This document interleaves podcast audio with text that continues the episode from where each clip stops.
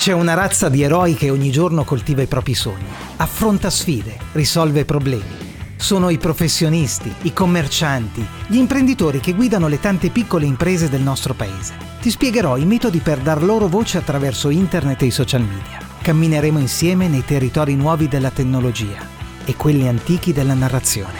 Eroi, un podcast che parla di storytelling e imprese da raccontare. Il miglior amico dell'uomo, fedele, affidabile, ci accompagna ovunque, richiede poche attenzioni e restituisce tanto in cambio. Non mi riferisco a lui, ma a lui. Lo smartphone. Fa da computer, macchina fotografica, telefono, TV, lettore di musica e podcast, agenda, blocco appunti, diario, navigatore satellitare e tante altre cose ancora. In questo episodio parleremo di smartphone, anzi di fotografie scattate con lo smartphone, di come utilizzarle per narrare sui social le eroiche gesta di professionisti e piccole imprese. Io sono Fulvio Iulita, mi occupo di marketing digitale e storytelling. Per trattare l'argomento di oggi ho voluto coinvolgere Lorenzo Lucca ed Elisa Piemontesi, fotografi specializzati nell'uso strategico della fotografia per il web marketing, nonché miei colleghi in Plum. Ciao Elisa. Ciao Fulvio. E ciao Lorenzo. Buongiorno a te. Iniziamo con una semplice domanda. Davvero consigliate di utilizzare lo smartphone per fare storytelling sui social media? Sì, raccontare un'impresa spesso significa cogliere gli episodi che accadono e subito dopo sono il passato. Quindi lo smartphone è lo strumento giusto per immortalare l'istante, un po' perché è sempre con noi, è portata di mano, è facile scattare fotografie, lavorarle attraverso delle app e poi condividerle online. E la risoluzione delle immagini è più che adeguata alle esigenze del web. Chiaritemi questo concetto. Se imparo a fare fotografie con lo smartphone, davvero posso fare a meno di un fotografo professionista?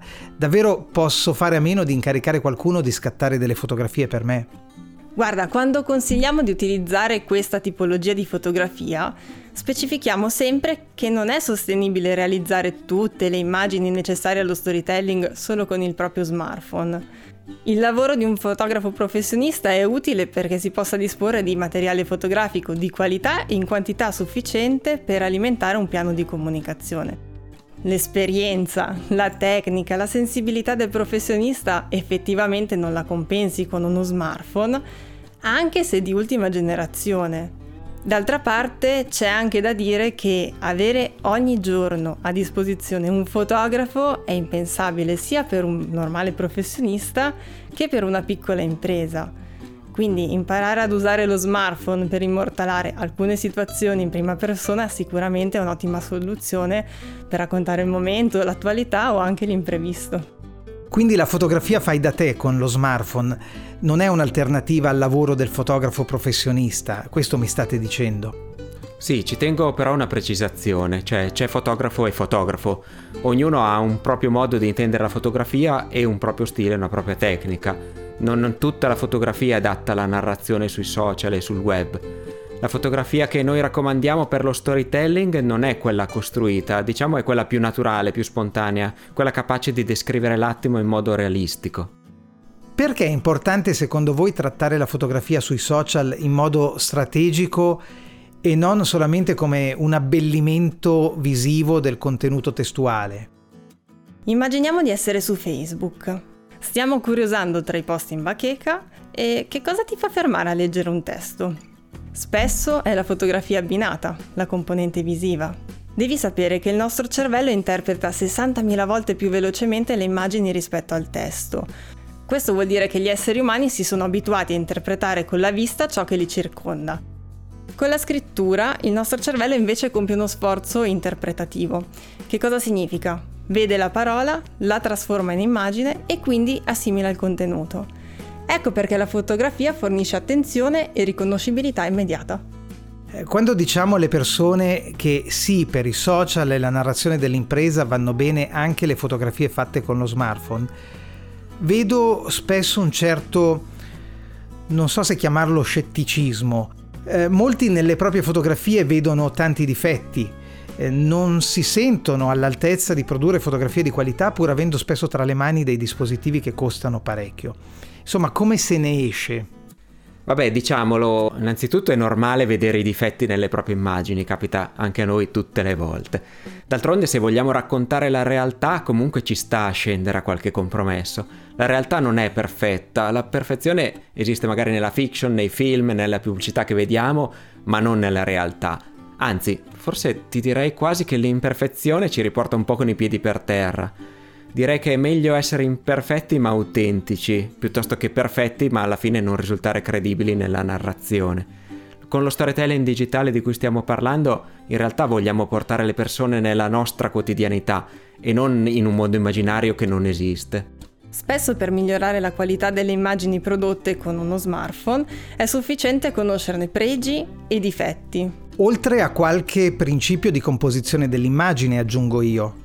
I cellulari di oggi sono in grado di produrre fotografie di qualità impensabile fino a pochi anni fa, benché presentino ancora tanti limiti nel confronto con le fotocamere tradizionali. Qualche suggerimento per fare buone foto con lo smartphone? Allora direi innanzitutto tenete l'obiettivo pulito, visto che comunque è facile sporcarlo usando il telefono ogni giorno. Evitate luoghi con poca luce e prediligete la luce naturale. Il flash poi su un telefono è davvero poco sfruttabile. Imparate a impugnare saldamente il telefono, questo vi permetterà di ottenere scatti più nitidi. Nell'inquadrare la situazione che immortalerete possono essere utili comunque alcune regole di composizioni. Quella di più facile applicazione è senz'altro la regola dei terzi. Praticamente, ogni smartphone consente di sovrapporre una griglia all'immagine in fase di scatto. Per chi come me ha un iPhone, si va su impostazioni, fotografia, e lì si attiva la funzione griglia. Su Android credo che si faccia in modo molto simile. Giusto per capirci, come è fatta questa griglia che vedremo sul display al momento di scattare una foto? Com'è composta? 2 linee orizzontali e 2 verticali che dividono lo schermo in 9 rettangoli. I punti di intersezione tra le linee sono detti fuochi e sono quelli su cui normalmente in un'immagine cade il nostro sguardo. Questa è la ragione per cui nell'inquadrare la scena è utile allineare il soggetto alle linee verticali o a quelle orizzontali e centrare in uno dei fuochi l'elemento di maggiore interesse.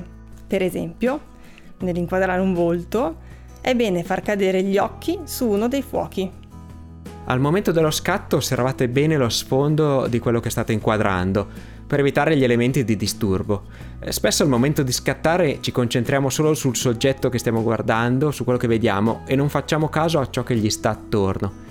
In realtà, come vedi, più che sulle funzioni dello strumento, quello che più conta è l'attenzione nella costruzione dell'immagine. In realtà Lorenzo non l'ha detto, ma c'è un segreto universale, il più importante di tutti per fare buone fotografie. Sì, è vero, il segreto per buone fotografie è farne tante. Sulla quantità, alla fine qualcuna buona te la ritrovi tra le mani.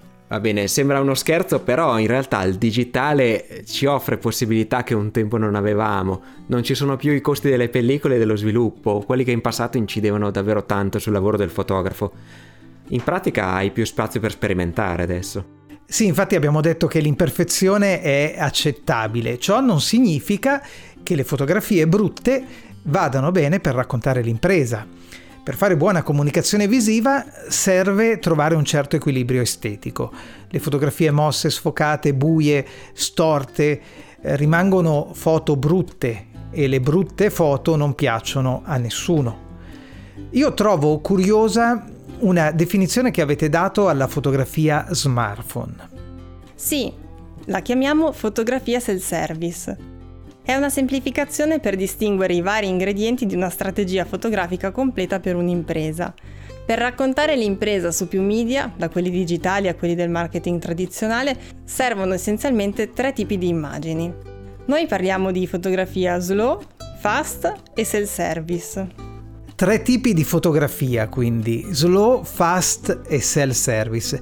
Spiegaci di che cosa si tratta. Ci sono le immagini più istituzionali, quelle a cui la comunicazione cartacea ci ha abituati, quelli in cui serve mettere mano alla scena prima dello scatto, sistemare le luci, comporre gli elementi da inquadrare e far mettere in posa le persone. Questa è la fotografia slow, che richiede preparazione dello scatto, competenze, attrezzature e soprattutto tempo di realizzazione. Senza contare la parte di post-produzione a cui le foto vengono sottoposte per eliminare difetti e imperfezioni. Ok, questa è quella che chiamate fotografia slow. A questa tipologia di immagini uniamo una fotografia fast, tanti scatti in tempi brevi. È la tecnica più vicina al classico reportage fotografico, quello giornalistico, in cui il fotografo si immerge nella scena e la riproduce cercando di trasmettere la realtà senza interferire. È la fotografia data ai social media, meno costruita rispetto alle foto slow, e in una giornata di reportage di questo tipo si arriva a fare qualche migliaio di scatti per poi tenerne buone solo poche centinaia. E per finire la fotografia che chiamate self-service. Poi ci sono le foto self-service, quelle di cui abbiamo parlato fino ad ora, quelle realizzate con lo smartphone, quelle delle situazioni da cogliere al volo, in modalità fai da te, in pratica.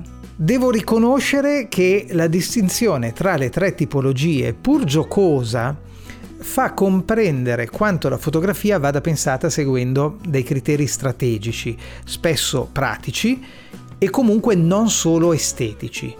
Insomma, si improvvisa meno di quanto sembri. Lo spazio per l'improvvisazione estemporanea e per qualche compromesso c'è, ma è inquadrato in un progetto preciso. In uno scenario così, ecco che le fotografie fatte da un principiante con lo smartphone trovano una loro collocazione. So però che tanti fotografi professionisti dissentono da questa posizione. Per alcuni, una parte di essi, lo smartphone, la diffusione dello smartphone è probabilmente una minaccia al loro lavoro. Ma non c'è solo questo, sarebbe un po' banalizzare la questione. Per molti è una questione di integrità e lo capisco. Capisco che se sei uno che ha dedicato una vita ad affinare la tecnica, che vive la fotografia con una certa passione, certi compromessi non siano accettabili. La fotografia fatta non tanto con lo smartphone quanto dall'utente inesperto con lo smartphone è una cosa che fa rizzare i capelli a tanti fotografi esperti. Ho assistito a feroci confronti sulla questione. Da una parte i puristi della fotografia tecnica, ineccepibile, costruita prima del click e migliorata in post-produzione. Dall'altra c'è chi sostiene la tesi della fotografia che racconti una realtà pur imperfetta ma autentica, non alterata. Sì, capisco le posizioni degli uni e degli altri. La verità è che per la comunicazione oggi hai bisogno di molte più fotografie di un tempo. Una volta le usavi per il catalogo, i Deplant, la carta stampata e tutto finiva lì alla fine.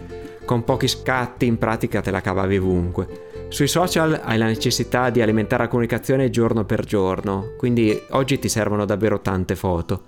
Lo smartphone alla fine è utile per questo. Puoi immortalare tanti attimi, anche momenti imprevisti, fissi gli eventi nel momento in cui qualcosa accade davanti ai tuoi occhi. Se nel tuo ristorante arriva George Clooney a bere un caffè, probabilmente non hai il tempo di chiamare un fotografo. Io credo che non sia solo la straordinarietà degli eventi a giustificare una certa flessibilità. Ci sono anche questioni di budget, questioni economiche nel caso di una piccola impresa.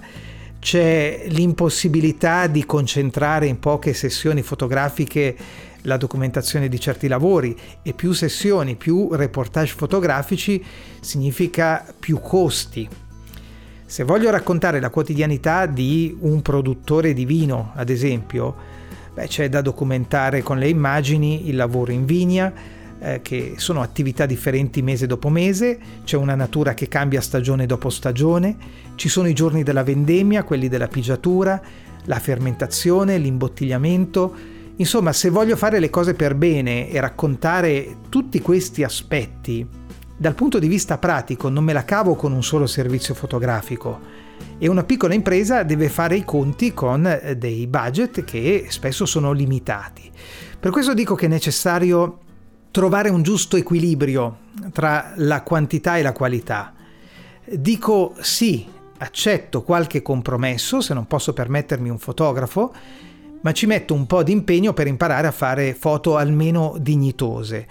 Le foto brutte, lo ripeto, non piacciono a nessuno e non fanno bene al brand. Quando ti racconti sul web puoi scendere a qualche compromesso estetico, ma fino a un certo punto. Tu, Fulvio, citi spesso un dossier di TripAdvisor di alcuni anni fa. Suggeriva esplicitamente agli albergatori di documentare con le foto le proprie strutture, perché proprio le foto sono un elemento fortemente condizionante nelle scelte del consumatore. Quel report mi ricordo che poi diceva alla fine: pubblicate tante foto che siano belle ma non troppo belle da sembrare finte. Belle ma non troppo belle, diceva TripAdvisor. Ricordo un altro aspetto curioso di quel report, che purtroppo non è più online, era del 2014 se non sbaglio.